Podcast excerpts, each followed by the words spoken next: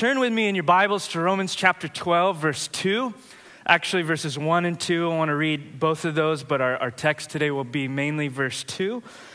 Uh, for those of you that may be visiting or just been coming the past couple weeks, are joining with us uh, this, this Sunday, so glad you're here. Just to catch you up on where we've been. Been in a series on spiritual maturity, that is what it means to grow in Christ. We've been looking at what that is. We've been looking also for the past few weeks on what that does uh, to people who are growing in Christ, the, the character that develops from that, the fruit of the Spirit, love specifically. Now we're going to move into the part of the series where we look at, and perhaps some of you have been asking all of these weeks, how do we get it? How do we begin to grow? How can we posture ourselves uh, to grow in Christ? Some of that, that, that gritty stuff that perhaps you have been asking. I want to get into that this week and look at some of those questions for the next few weeks in the remainder of our, uh, our sermon series. And we're going to start at a very crucial juncture here in Romans chapter twelve, verse two. I'm just going to read. Uh, I'm going to start reading in verse one. And then we uh, will finish in verse two, and then we'll just get started.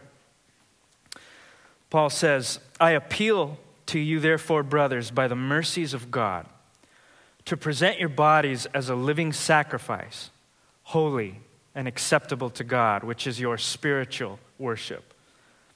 Here's our text. Do not be conformed to this world, but be transformed by the renewal of your mind, that by testing you may discern what is the will of God, that which is good and acceptable and perfect. This is God's word. Let's pray. Heavenly Father, we're so thankful this morning that when we come and we gather around you, we don't have to gather around simply one man's opinions or good advice, but we can gather around your spoken word. God, I recall the words that Paul himself prayed, that Paul himself spoke to the Corinthian church, that I, I now pray right now that my, my adequacy is not in myself today to make you known, but my adequacy is in Christ. And I thank you that we have such a hope that we can be very bold, as Paul would say, to come into your presence to learn about you. That in relation to that, we don't need to uh, come with cunning. We don't need to tamper with God's word, but that we can simply appeal to one another's conscience. We can open, as Paul says, open up your word and see what is there, and that the Holy Spirit would cause a light to shine into our hearts, revealing the glory of Christ in God.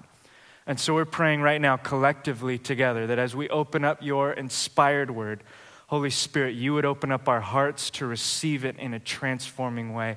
We pray that that would start, first of all, with our minds. We pray that you would change our minds to match the mind of heaven, and that our thoughts would match the thoughts of the living God. We pray that you would do that in us. We welcome you to change us.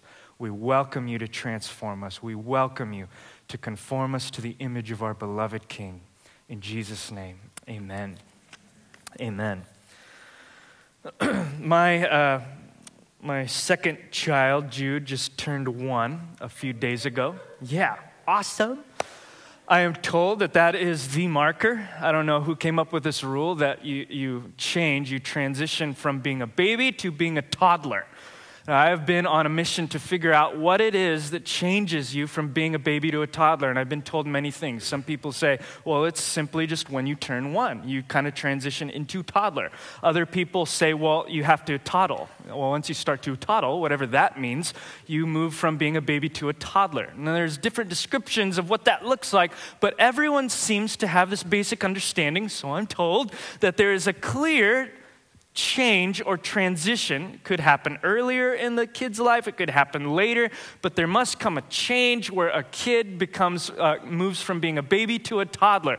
If you grow up and you uh, hit your four-year mark, you're four years old and you're still not crawling, we would assume, okay, maybe there's something uh, that we should be addressing. But in every parent's mind, in our minds, we're looking for those changes. Brianna and I just looking at our kid and just having fun, not rushing anything, you know, just enjoying our kids, but we're looking for those, those delineating marks. Like, oh my gosh, he's, he's learning new words, and oh, he's biting me now. That's different. And, you know, oh, now he's, he's, he's propping himself up on the counter, and now, oh, they're walking. We did that with Abby, and it's just so fun.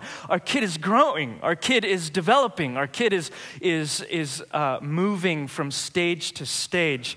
We expect that and we rejoice in stuff like that. But when it comes to our spirituality, we can sometimes uh, not, not consider growth to be a normal part of the Christian life. And there was a, uh, throughout the years, I've been asking questions of friends uh, in our church, outside of our church, and other churches all over the place, just at random things uh, pertaining to spiritual growth, just to get a sense of what people believe about spiritual growth. And I've gotten a whole range of answers to that, you know, uh, depending on where people are at. But one, one thing that I've heard over and over uh, is this assumption that spiritual maturity isn't really something, uh, this isn't everybody, this is just a, a, a large collection of conversations that I've had, that spiritual maturity is something that you can't really know much about, that, you know, I don't, it's, it's more about the journey, not really the destination. These are some of the things that I've heard. Uh, and you can't really measure something like that. There's no really way to know. All that it matters is that you're just enjoying the process, and Uh, that you just have a relationship with God, and who knows what that's supposed to look like, but the, the, the tone and tenor behind some of these comments lead me to believe that there is no expectancy. And this isn't for everybody. I'm not stamping everybody with this definition, but a large degree, to a large degree, many people, when it comes to their spiritual walk, are simply okay with just, just floating along. In other words, we're okay with just being toddlers for a while. We're, we we kind of got our foot in the door, so to speak, and we're just okay with kind of straddling the door as far as growth or maturity or moving forward or some sense of direction. Maybe it's not as urgent to everybody as we uh, we perhaps should should think of it. And I want us to examine if that's. If that's kind of our posture, I want us to just examine some of the things that Paul says in these two first verses in Romans chapter twelve. And I'm going to break it down into three ways to think about it. Paul speaks about the pursuit of spiritual maturity. He is, he is trying to burden in our hearts this desire to grow, to move from just as Uh, I think the author of Hebrews would say, from desiring just milk and moving on to uh, meatier foods, that metaphor of moving on to the deeper things in spirituality. Then Paul moves on to the posture. Well, if we have the pursuit to grow, then what is the posture we should take to grow? And then he lastly closes on the power for spiritual maturity. Where does our power come from? So I want to talk about those three things as we move through this single text: the pursuit of maturity, the posture of maturity, and the power behind our maturity. And here's what I mean when I speak about the pursuit. Paul immediately starts this chapter on the heels of about eleven chapters of the deepest theology you've ever read in the Bible. This is kind of the, like, if you want to compare some of the things that Paul has written, various letters to different churches here and there, Colossians and Corinthians and uh, Ephesians and whatnot, you can almost compare them to different types of writing in our day. You know, he might write some that are more like journalistic, some that are handwritten personal letters. If you were to take the, the letter uh, to the Romans, it would be at, it would be at the level as if you were maybe asked by the New York Times to write a theological treatise about God, okay? This is the biggest opportunity that Paul had. It was the one that garnered the greatest uh, uh, viewership or readership. This was absolutely important. So as you're reading Romans, you see just this tight logic, this just this care about vocabulary and words, and a, an, an, an incredible treatise, a treatment on what it means to follow Christ. And he starts all the way at the beginning, and he ends all the way at, you know, when Christ comes to return. In other words, in Romans is nearly everything that you could possibly need or, or, or want to understand about what it means to follow Christ and to uh, to follow God. And he spends eleven chapters digging it up, presenting the case. And in chapter twelve, he then turns around on a hinge and says, therefore, in light of the story of God in Jesus Christ, in light of Christ's redeeming the world and all of this that has taken place throughout the entire Bible, I now appeal to you, if this is persuasive to you, if this is what you believe, if this is something that you wanted to sign up for, here's the first order of business. Present your bodies as a living sacrifice, holy and acceptable to God. This is your response. This is your appropriate response. Or in other words, this is your spiritual act of worship. Paul just laid out the gospel in gritty detail, in a lengthy treatise. And as a response to that, he says, if this is persuasive to you, if you believe this, your appropriate response to this is to offer your body as a living sacrifice. If I could just for a moment paraphrase Paul and what he's saying right there, he's, he's saying something of this nature. If you find this believable, if you are persuaded by the gospel, then you are to, when he says present your bodies, he's in other words saying, you ought to offer every part of you in response to who God is. If this is true, you should offer everything about you, your mind, your body, your soul, your uh, sexuality, your relationships, your finances, everything that touches you, you should give it over to God. If he is truly the King of kings and Lord of lords that he claims to be, as I have been arguing for, your response to a king like that is to give everything about you to him. And here is that pursuit that he is attempting to persuade us to have. You should be pursuing the deep things of God. You should be pursuing spiritual maturity. You should be pursuing growth. You should be, be pursuing depth. You should be pursuing the deep end of the pool. You shouldn't be just straddling the, the door, so to speak, as a toddler. You should want everything that God has for you. If this is true, if he actually rose from the dead as he claimed to and as, uh, as, as history evidences, then this should be your response. Everything about you belongs to God. Now, in verse two, he goes on to describe how we would begin to even start to do something like that. What does it look like to give every part of the human person over to God? Paul immediately starts with the mind. He immediately starts with the mind. Do not be conformed to this world, right? That's the first thing he says. We'll see in the last half of this verse that to be conformed to this world actually takes place in the mind first, and then it affects everything else. But Paul says, do not be conformed or do not be forced into the pattern that this world has to offer. Uh, the word that he uses for world, he's not speaking about the planet, uh, as we might refer to it, or necessarily the, the population that fills up the world. He's speaking about the age in which we live, the culture, the society, uh, all of those things that come together, the pattern, the common way of thinking about life. He's saying, do not be forced into that. Do not be influenced or conformed to the way that the world thinks about life as it is. He's assuming right now that everybody actually is that way, right? He's even assuming that if you're a Christian, if you're a believer, you've decided, I'm, I'm going to follow Christ, that there are still parts of you that are influenced to uh, some degree, maybe more for some than others, but to some degree we are influenced by the world in which we live. We're influenced by the culture in which we live, by the common way of viewing things. Paul says, do not be conformed to the pattern of this world. Now, notice Paul doesn't say, remove yourself from the world. He doesn't say, in order to do that, just be a hermit, you know, just build yourself a, you know, a shelter in the hills of Alaska and don't talk to anybody. That is the best way, you know, to protect yourself from the world. He doesn't say that. In fact, Jesus would say, I do not ask you, Father, to remove them from the world. I ask that you would sanctify them. I would ask that you transform them, that you, you, uh, you redeem them, that you change them as they are living out their faith in the world. Paul likewise doesn't, doesn't tell us to remove ourselves from the world, but he says, do not be conformed to the way that the world commonly thinks about things.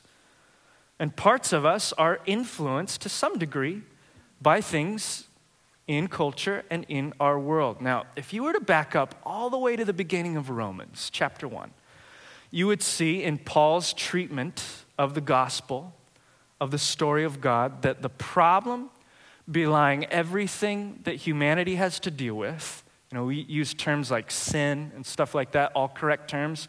He breaks it down even more. He says the problem behind every, uh, the, the, excuse me, the crux behind every major human problem, even small human problems in the world today, is a failure to think rightly. He says in Romans chapter one, verse twenty-one, and I'll just read that section for you. Romans chapter one, verse twenty-one, he says, for although they knew God, right? He's explaining the problem in the problems in the world today, that although they knew God, they did not honor him as God or give thanks to him, but they became futile in their thinking, and their foolish hearts were darkened. Claiming to be wise, they became fools and exchanged the glory or the worship of God for images of mortal man. Romans chapter one, verse twenty-one says that our main problem, the biggest problem facing humanity, is a failure to think rightly. It's futile thinking, as Paul says. Futile means uh, the, uh, it does not function as it was designed to. We were designed to think well about life, about things, about God. We do not think as we are supposed to think. Our minds are not thinking in the way that they were created to. Now, funny thing is, is that this word futile, futile thinking, actually pops up in a few other places in the Bible, and they all have to do with some form of idolatry. The biblical authors connect a failure to think rightly with idolatry. In fact, Paul himself does in Romans chapter one. It's all about idolatry. And so it's tied together. Now, the modern mind has a problem with anything maybe that smacks of idols. Perhaps you're hearing, oh, great, you're going to talk about idols. And maybe what's, what's coming to your mind right now is this image of, you know, uh, carved statues and like golden images that maybe you've read from the Old Testament. And you're like, are you really telling me that we shouldn't be bowing down before statues? Who does that anymore? So the modern mind, you might hear idols or idolatry and shut off because we don't really do that anymore. Maybe there's a couple people still in Santa Barbara that do that, but for the vast majority of us, we don't bow down to graven images. And so perhaps you're saying, oh, this doesn't make any sense. But I want you just for a moment to examine what those idols stood for in the Old Testament to begin with. God wasn't angry at carving images out of stuff. You know, the temple was filled with carved things. Let's just take, for example, in Exodus, when uh, Moses goes up to Mount Sinai, that story that some of you are, are familiar with, and he's gone for a month, and Aaron, at the behest of the people, then, then creates a golden image, a golden image, and the people begin to worship at it. Now, if you read that story, you find some of the motivations behind building an idol, and they're things like, Moses isn't back yet, we don't know where God is, who's gonna lead us into the promised land? If, if they're not here. And so they build a replacement. If you look at every single instance of idols, even the literal idols, the statues and the, the graven images in the Old Testament, you see behind the actual thing a motivation that is not too far from some of our motivations today. They're usually things like, I, I, I am insecure and I don't hear God or see God, so I'm gonna create something to replace him. Something that is a little more tangible. Or I, I need comfort in this, this really difficult time, and I don't see God, I don't hear God, I don't feel God or sense God, so I'm gonna turn to this, right? And in every case of an idol being crafted or built with human hands in the Old Testament, there's this underlying motive that God is not doing what he should be doing, so I'm gonna look to something else. Tim Keller once put uh, idolatry in this Uh, very simple way. An idol isn't necessarily a bad thing. It's often actually good things, right? It's good things, however, that we turn into ultimate things. It's taking a good thing in your life and replacing God as the ultimate thing in your life. And if you think about that, idolatry is actually closer to the human heart today than maybe we are aware of. It could be any good thing in your life that you attach your hopes and dreams to. Could be your career. Maybe everything that you want in life is attached to your ability to uh, do your career well.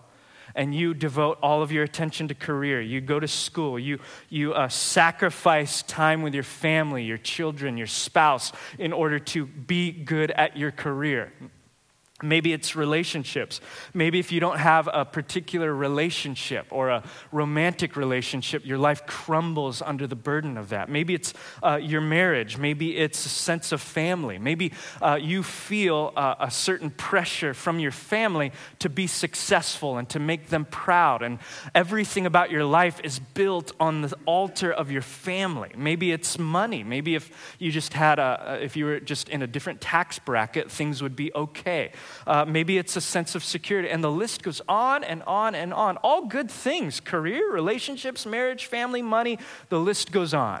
These are good things. But the moment we turn to those good things and try to find in them what only God can provide and supply to us, we have created a bona fide idol. And John Calvin once said, the, the human heart is an idol factory.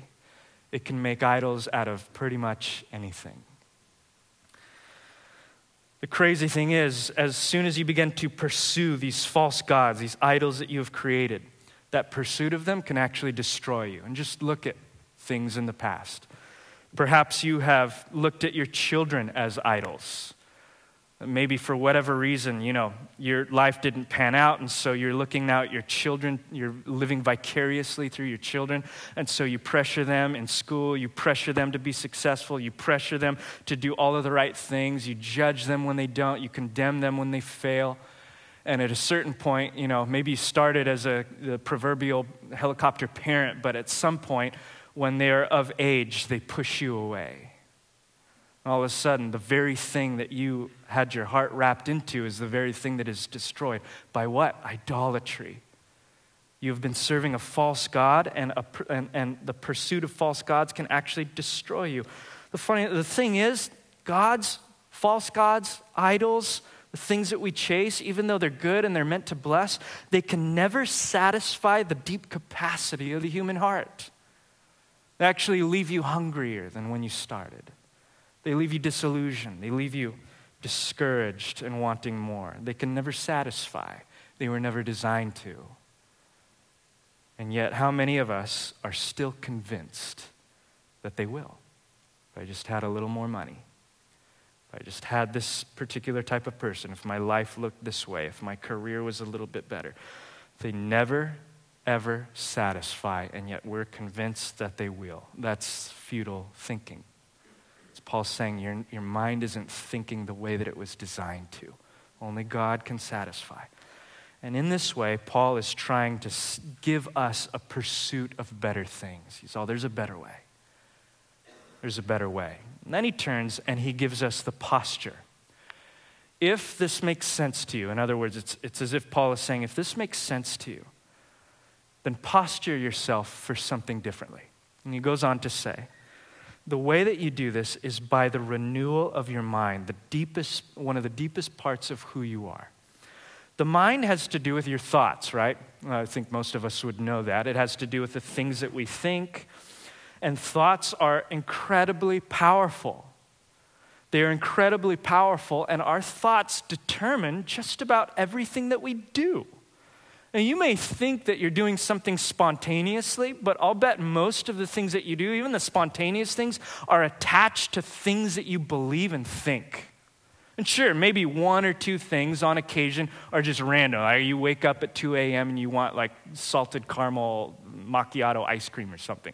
You know, that might not be attached to this overarching idea, but generally speaking, most of the things that we do, most of the, the values that we have, most of the ways that we position ourselves in life are tied to things that we believe and think. Now, thoughts can be spontaneous, but a lot of our thoughts, a lot of what Paul seems to be getting at is something far deeper than that, far deeper than just spontaneous thoughts. Think of it this way. Ideas.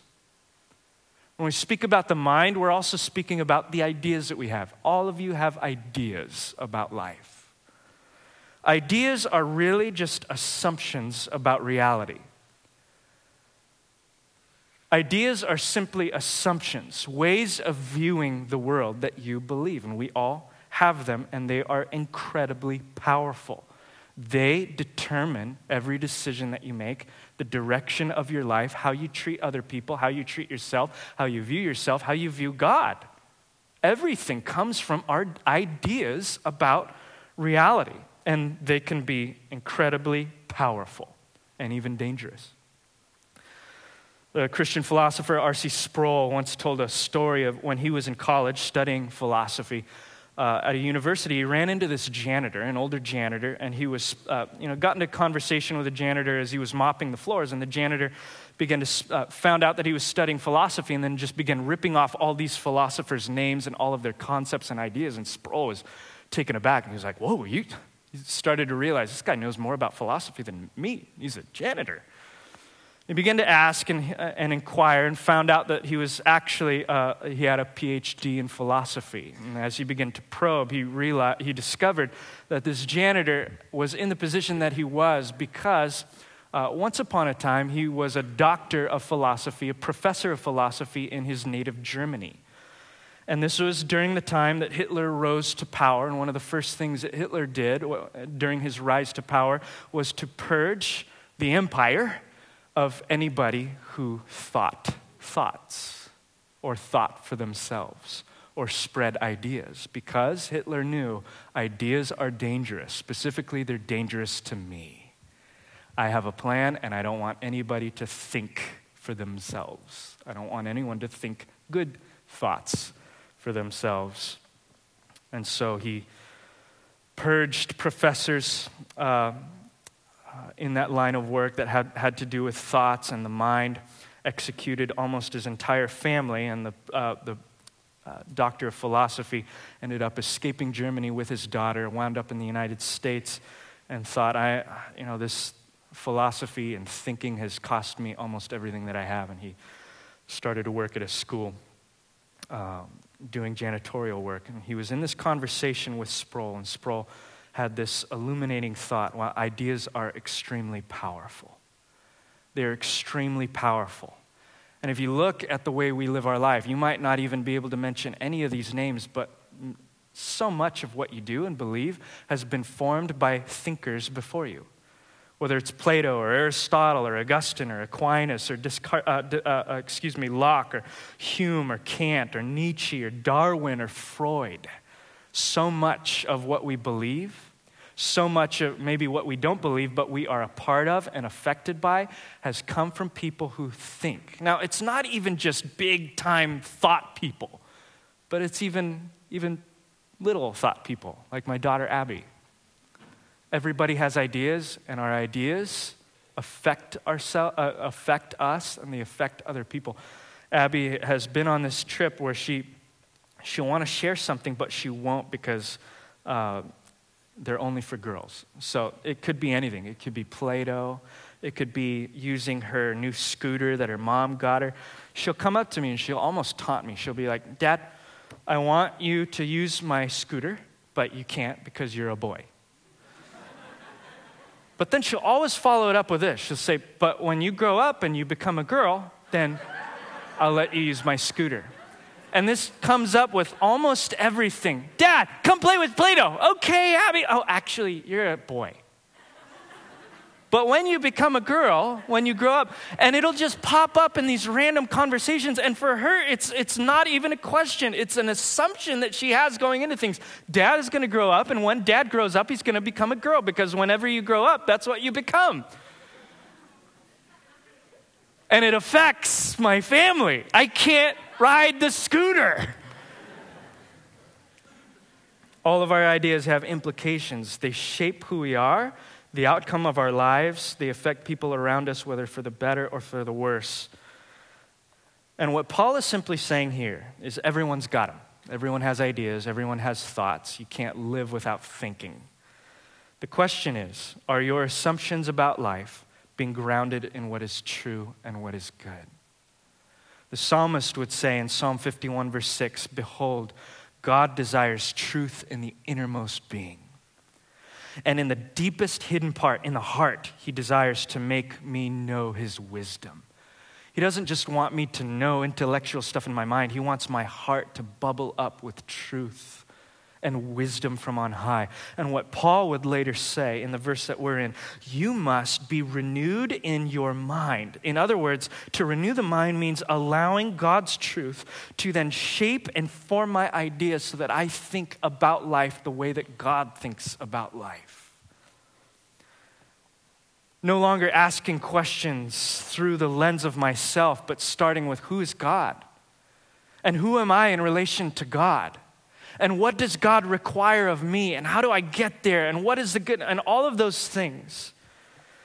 Uh, perhaps you have a hard time hearing claims about absolute truth, that there's this one truth out there and God has it, right? That's a hard thing for people in our age to maybe wrap their heads around, and I understand. A lot of people claim that kind of stuff and they end up being wrong or they end up using it to hurt other people. And perhaps you would say something that's very common in our day, you know, everyone comes up with their own truth. No one has a handle on truth. Your job is to just discover the truth for yourself. Or perhaps you've said something along this line, you know, when someone said something that you disagreed with, well, what's true for you isn't true for me. And so you're believing something maybe that, that is very common in our day, that no one really has the handle on truth. So how can you claim that one person does, that there's this one God out there that has a, the handle on truth? I'd like to ask you to bear in mind the implications of that. That if no one really has the truth, if it's just a matter of subjective relativism, that we're just to discover the truth on our own, then if we're to follow that to its logical conclusion, you can't tell anybody else how to live. But we do that, don't we? Anytime you say you ought to, or this should happen, or that's unfair, or we must, or this should, anytime we use language like that, we are showing that we really believe in the existence of a truth or an objective standard that transcends humanity, that transcends just my personal preference. And isn't that truly what we deeply want? To know that there's something outside of just Chris Lazo, outside of just yourself, that governs the world. The Bible offers that. It actually says, if you look at the, through the lens of God at the world and at life, here's the explanation you get. We have been made in the image of God.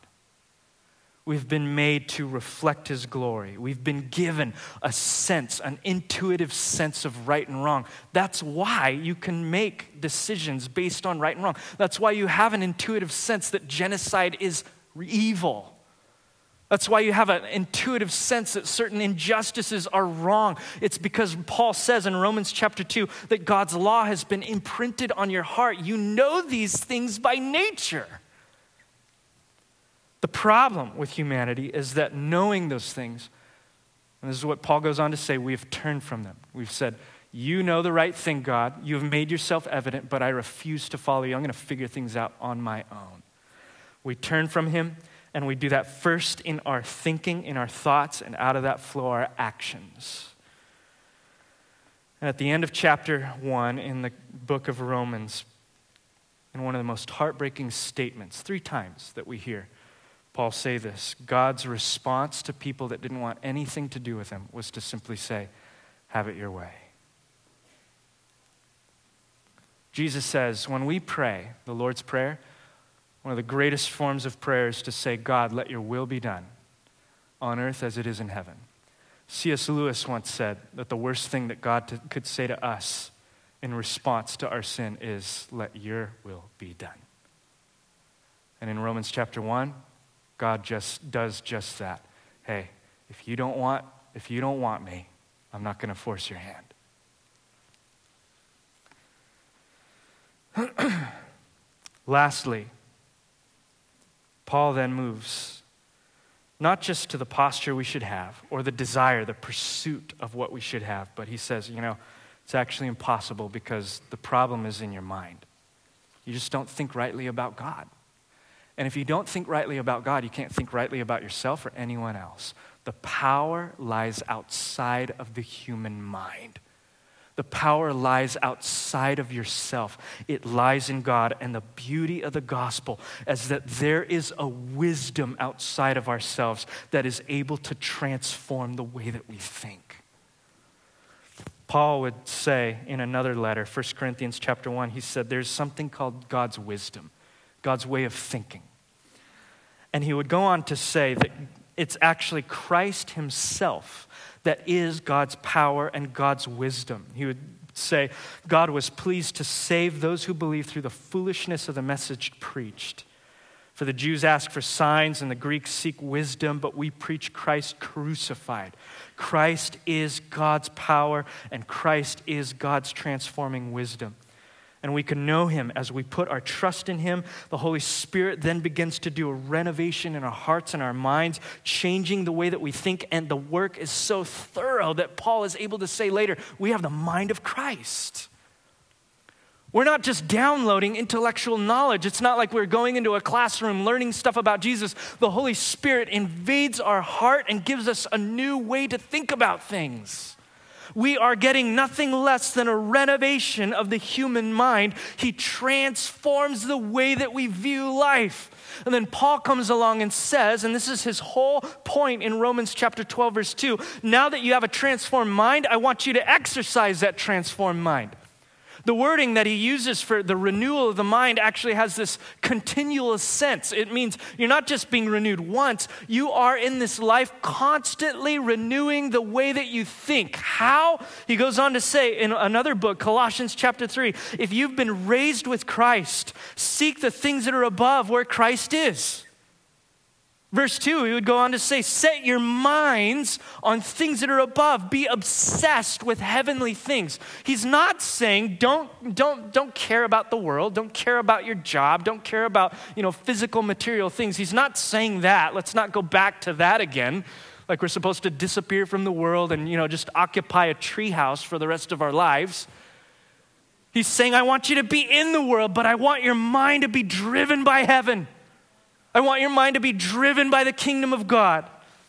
Set your mind on things above, not on things that are on earth, for you have died and your life is hidden with Christ in God. To the Corinthian church, he would put it in a different way. He said, now we all with unveiled face, beholding the glory of the Lord, are being transformed into the same image. Paul continually, over and over, seems to be saying the way that your mind is renewed is by getting a satisfying, eternal, nonstop, continual glimpse of Jesus Christ in such a way that you are changed from the inside out. How is the human mind renewed? It's renewed, it's renewed by looking and beholding Jesus. Some of you say, well, how do you do that? Because, you know, I don't see his physical countenance. Well, let me quote Jesus for you for a second. On the road to Emmaus, after Jesus rose from the dead, in Luke chapter twenty-four, his disciples were kind of walking along the road to Emmaus, talking about how the tomb was empty, and they were just baffled. They were like, how can this be? Oh my gosh. Jesus kind of just sneaks in incognito. They don't recognize him, and he's like, hey, what's been going on, you know, what's happening around Jerusalem these days? What'd I miss? They're like, are you silly? Have you not heard all of the events that have happened? And they begin telling the story and their disappointment that our Messiah died. And Jesus rebukes them, says, you foolish, slow, uh, slow of heart, you missed the whole thing. And then it says in verse twenty-seven, beginning with Moses and all the prophets. That, that means that was a Jewish way of referring to what we call the Old Testament. Beginning with the Old Testament, he interpreted to them in all the scriptures the things concerning himself. In other words, the whole Bible from beginning to end is about Jesus in one way or another. They still didn't get it. They're walking around. They, sh- they start eating at a table. In verse thirty, it says, when he was at the table with them, he took the bread, blessed it, and broke it, and gave it to them. And their eyes were opened. And they recognized him, and he vanished from their sight. That's awesome. Just kidding. And they said to each other, listen to this. This is what I want in my own life. They said to each other, did not our hearts burn within us while he talked to us on the road while he opened to us the scriptures. What are they describing? They're describing not just an intellectual or a dutiful reading of the New Testament, not a chore, not a reading of the uh, Bible that is, is surface, but uh, they, they read the scriptures and the Holy Spirit illumined in their hearts in such a way that Christ appeared in, his, in, in deep revelation. They saw him in a way that transformed the way they thought about everything, and it changed them right there. How do you renew your mind? Our minds are renewed when we search the scriptures in order to find Jesus Christ. Our minds are renewed in Christ, and we get the deepest glimpse of Christ as we search the scriptures. Paul goes on to say at the end of our chapter, when you do this, when your mind is renewed, you will be able to test and discern what the will of God is, what is good and acceptable and perfect. You won't have to ask or figure out or doubt, what is God's plan for me in this life? Your mind will simply begin to think that way as you are being shaped by the life and work, death, resurrection of Jesus Christ. I'm going to end right there. If this is something that you want for your life, you would say, I want my, I want my deepest innermost being to be transformed by God. I just want to issue you this simple challenge. Paul seems to suggest, and Jesus, that our thinking is, deep, is the most deeply transformed when we encounter Christ in the Word of God. So here's my challenge to you. Whether you're a Christian or whether you are, maybe you're not a Christian, maybe you don't believe, maybe you don't know what you believe. You're just here, curious. For all of you represented, I just want to challenge you to try this. This week, open up the Bible. Open up to a gospel. You could start with a, a short one. Open up to the Gospel of Mark and just begin to read it. Don't read it with your critical questions. You know, save those for later. God cares. But read it with a particular objective. Don't read it with, you know, like trying to uncover every problem of the earth, your own problem. Read it with the intent, I want to encounter Jesus. And this is a story of the historical, I want to know him. Read with the specific goal to observe Jesus. And keep in mind what Paul would say so often, the natural mind does not have the ability to ascertain spiritual things. We need the Holy Spirit to illumine us to understand in a saving way. So as you're sitting down, open to the Gospel of Mark or Matthew, if you want a, a more robust uh, treatment of the life of Jesus, and say, Lord, I don't, I don't have all the questions. I've got my own doubts. My life is falling apart. I don't know what to do or what to do. But I believe that, my, that everything in my life should, rev- I believe that everything comes to its conclusion in Jesus. And I don't know even the, I don't even know how to do this, but this I know, you're in here, man, and I want to find you. So Holy Spirit, help me understand. Help me encounter the living presence of Jesus. Meet me in my room right now and just begin to read until your eyes are opened. Begin to read until your heart is changed. Begin to read until your heart burns within you as you are on the road, until you're able to say, Jesus himself is in the room opening my eyes to the scriptures. He will do this for you.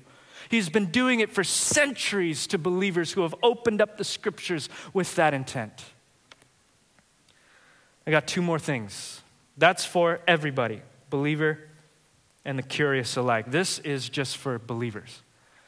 If you want to get a little more bold, I want to challenge you to start memorizing scriptures. And not just small verses. That's cool too. The thing with small verses is when we take them out of context, we can kind of make them mean whatever we want them to mean.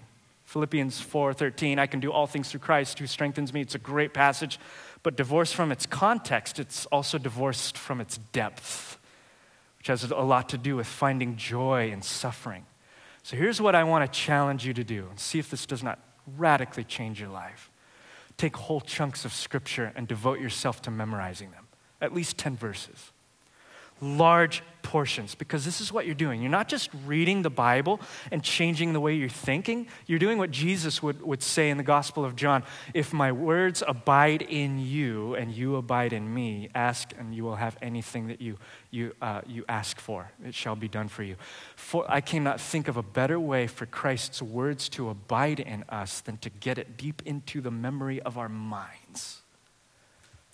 And not just anything, you know, don't like try to memorize the book of Lamentations, okay? And not, not that it's bad, it's all good.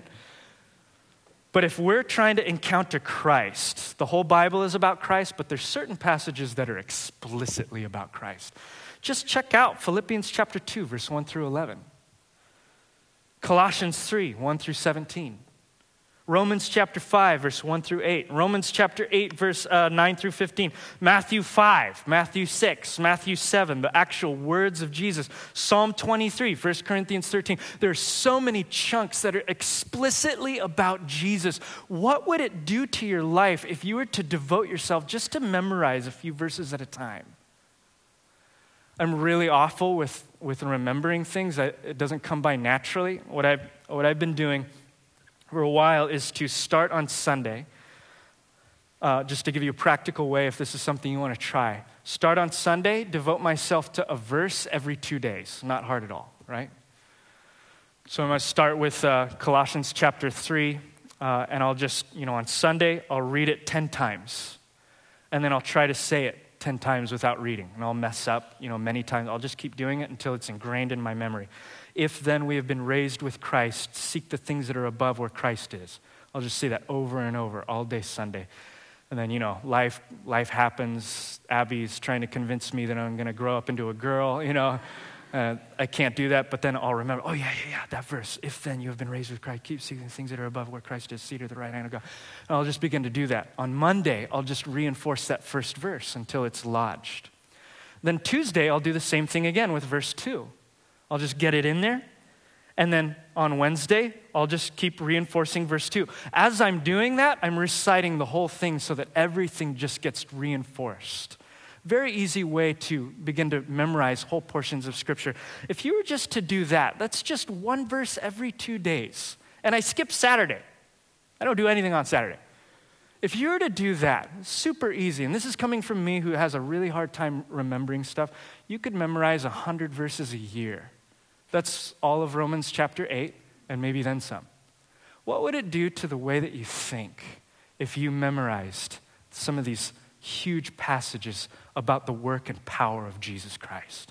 If you were to replace the ideas that culture, the devil, maybe yourself is uh, is ingrained with, you would begin to uh, replace those with the Word of God. I believe it would change your life. It's changing mine. Lastly, as Jesus says, as the Apostle James says, this doesn't do any good if you're not willing to obey what the Word says. So we got to apply this stuff. No matter how outlandish or crazy it seems, no matter how radical, we have to apply these truths. We apply it in a number of ways. If if there's a word in the in the Scriptures that says something about your identity, well, when the devil lies about your identity, how do you apply the truth? You begin to remind yourself. The devil says, you are, you are a failure, you are uh, shameful, you are dirty, God doesn't want anything to do with you. Some, the devil is telling you some of those things. Maybe you're telling yourself. And you begin to replace those ideas with God's ideas. My life is hidden with Christ in God. And when he appears, I also will appear with him in glory. Shut up, devil. As you begin to do that, you remind yourself of your identity in Christ. We apply the truth of God by worshiping him, by responding. We're going to do that in a couple seconds. Responding to him in light of the truth of Scripture. Another way to apply truth is to turn it into prayer. Uh, to use that same example, God, thank you that my life is hidden with Christ in God. Thank you that uh, even though the, I'm, I feel like I'm in the midst of an uncontrollable storm, that I am, I, I'm not in the storm by myself. I'm actually locked, hidden in the life of God, and you're the one who calms this storm. Thank you that you're able to, to keep the storm at peace. And Lord, my, my heart needs peace. I just pray for the peace that passes understanding. You're, pray, you're praying Scripture over yourself. Obviously, we apply this, these truths to everyday situations. If we were to read the scriptures, memorize key portions of scriptures, and actually do what it says, I promise you, on the authority of God's word, that your life would change. The first place that it would change would be in your mind. You would be a person living in a crazy city and culture, does not know or love God. You would be living with kingdom power. Not just to be sustained in yourself, but to shine light into dark places. People will see how you think about things and how you act and how you behave and how you treat them, and they will deeply desire to know what you know and what you have. Paul says this must first start in our minds. So as we sing today, I'm going to ask the worship team to come up. Singing is a very powerful thing, because we are moving our lips when maybe our hearts and our minds have not yet caught up to our lips. And you might notice that when you force your body to do something, either by lifting your hands, I am going to praise and respond to God in this way, or kneeling on the carpets, I'm going to, to uh, lie down in a, a, a you know, a, a, a posture of reverence before God, or singing. I don't feel like doing this. I, maybe I don't even I have a hard time believing this, but I'm gonna say it because he's worthy. Start to notice that the posture of your body begins to affect the posture of your heart. I pray in the name of Jesus that as we step out in faith today and we sing in response to his word, we don't have to live in the futility of our thoughts. There is a wisdom from heaven that has come to change your world. That our response today would be praise, adoration, love, and worship to the Holy One of God, who does not leave us to the depravity of our own hearts, but has sent a way forward, a way for us to be saved. Hallelujah, Lord Jesus. May your word be done. May your people be transformed. May our hearts and our minds be conformed more to your image than ever before. In Jesus' name, amen.